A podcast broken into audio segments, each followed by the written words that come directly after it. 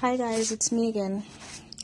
We're going to talk about this ongoing debate that I'm sure we've all been thinking about and we've all heard but haven't said anything about. You know, it's about this college goers versus the ones who don't go to college.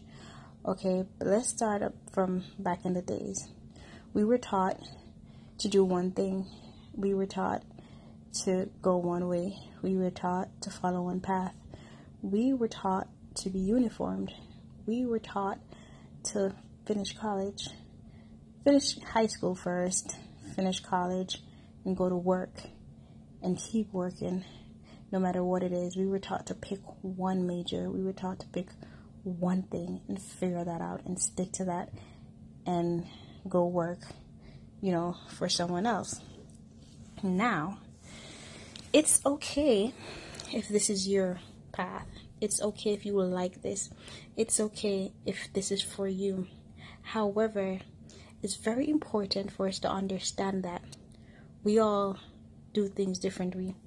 We learn differently. And because we learn differently, our success will be different. You see where I'm going?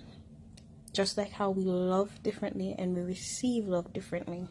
So it's unfair for it's unfair for us to be all for us to be placed in one box and expected to do one thing. When we're when there's so much creativity and so much individuality in everyone. You understand? To me it's like if you go to college and you get your degree and it works for you then that's great and we'll we'll never knock a college goer. But i don't think you should knock the ones who choose not to. It's not everyone's path. College isn't for everyone I think a lot of us need to realize that it's not for all of us and it's okay. It's not a disgrace. It's not something to be down on. It's not pathetic. You're not a failure. It's just not for you. It's not your path.